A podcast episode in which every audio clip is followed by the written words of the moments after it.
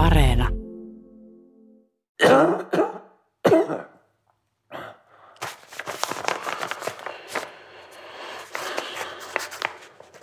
Laskujeni mukaan oireiden alkamisesta tulee tänään kuluneeksi 25 vuorokautta. En ole varma ajasta, koska kolmantena päivänä kuumehuipun kohdalla sattui jonkinlainen viipaloituminen. En osaa selittää selkein sanoin, mitä tapahtui. En ole kosmologi, enkä kognitiotieteilijä.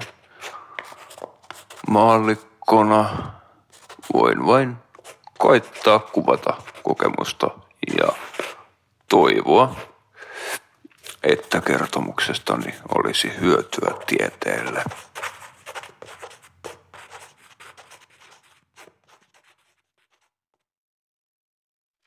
Sinä aamuna aika ympärilläni makualkovissa laskostui uuteen asentoon.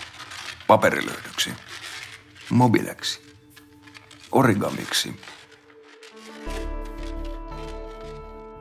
Huomasin sen heti herätessäni, kun avasin silmät ja näin, mitä vaatekaapin ovelle oli tapahtunut. Miten minä sen nyt muotoilisin? Okei, okay. kuvittele mielessäsi seinäkalenteri. Tavallinen seinäkalenteri. Viikonpäivät on merkattu omiin sarakkeisiinsa. 12 lehteä, yksi lehti kutakin kuukautta kohti. Kunkin kuun kohdalla valokuva. Ehkä vuoden aikaan sopiva maisemakuva. Tai moottorivene. Tai moottoriveneen varaosa. Tai räjäytyskuva varaosasta. Tai erikoinen valoilmiö. Epidemia saapui maahamme muistaakseni elokuus, ei kun hetkinen, odotas nyt. Elokuun jälkeen tulee, no kuukaudella ei ole enää väliä. Eikä viikonpäivällä.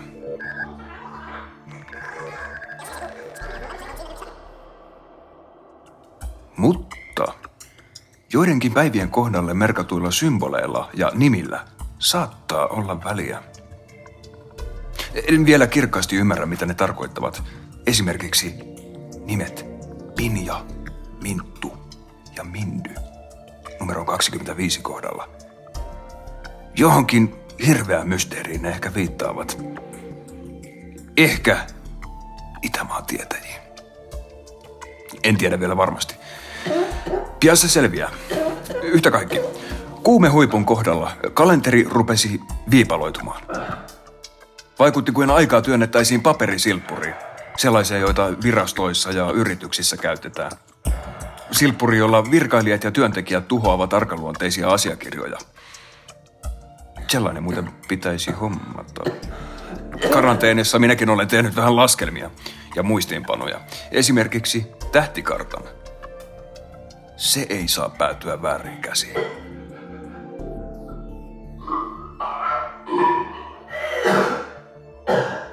Oireet alkoivat lihassärkynä ja vatsavaivoina. Ensimmäisen päivän iltana kuume nousi nopeasti. Oksensin ektoplasmaa, monta vadillista, mutta en valitettavasti ymmärtänyt ottaa sitä talteen.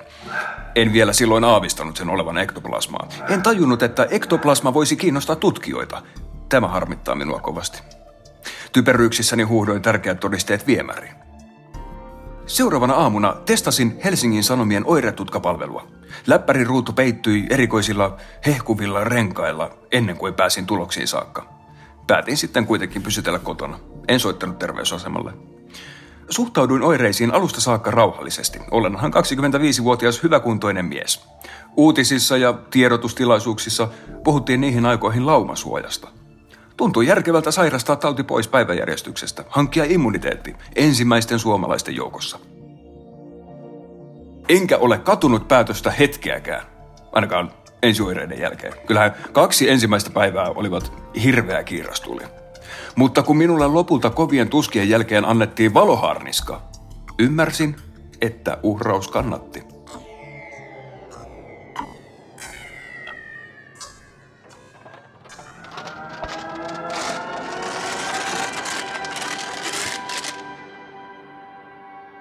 Siinä vaiheessa, kun sain valoharniskan, aika oli jo muuttunut origamiksi. En pysty ilmoittamaan tarkkaa päivämäärää ja kellonaikaa. Yhtäkkiä vain heräsin ja havaitsin, että lihassärryt olivat lakanneet nukkuessani. Olo ei tuntunut enää kuumeiselta, vaan päinvastoin virvoittuneelta, painottomalta, haavoittumattomalta, kirkastuneelta.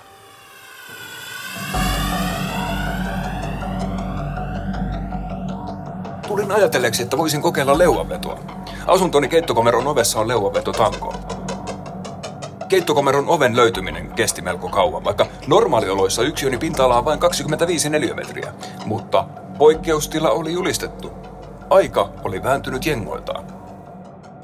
En osaa sanoa kuinka kauan harhailin ajanlaskoksissa etsimässä leuavetotankoa. Kun lopulta pääsin keittokomeron ovelle, valoharniska ympärilläni tuntui entistäkin järeämmältä. Jo ennen kuin tartuin tankoon, tiesin leuavedon sujuvan yliluonnollisen kevyesti. Normaalioloissa pystyy vetämään kerrallaan korkeintaan 25 leukaa. Poikkeusoloissa leuaveto oli muuttunut kitkattomaksi leikiksi. Vedin sata leukaa vaivattomasti, nauraen ääneen harjoituksen helppoudella. 300 leukaa vedettyäni ymmärsin, ettei kokeilua olisi tarpeen jatkaa. Valoharniskan ansiosta suorituskykyni oli monikymmenkertaistunut. Muodonmuutos merkitsi kirkastumista, uudesti syntymistä. Fyysisen voiman lisäksi minulle on lahjoitettu muitakin merkillisiä kykyjä.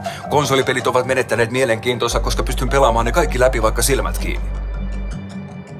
Keskittymällä näen makualkovin seinän läpi ja voin tarkkailla pihakoivun oksistossa hyppiviä lintuja. Parvekkeni alapuolella on taloyhtiön parkkipaikka. Kerran käytin tahdonvoimaa erääseen henkilöautoon ja sain sen siirtymään toiseen ruutuun ilman kuljettajaa. Olen estänyt täpärästi monta liikenneonnettomuutta tahdonvoimallani. Valoharniskan vaikutuksia seksuaalisiin kykyihin en ole vielä päässyt poikkeustilan takia testaamaan. Olen varma, että silläkin saralla on tapahtunut ihmeellistä kehitystä. Mutta maltan odottaa.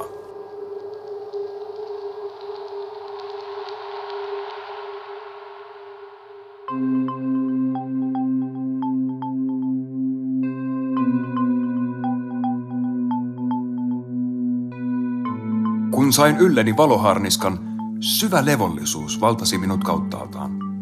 Epätietoisuus, epävarmuus, pelot katosivat täydellisesti.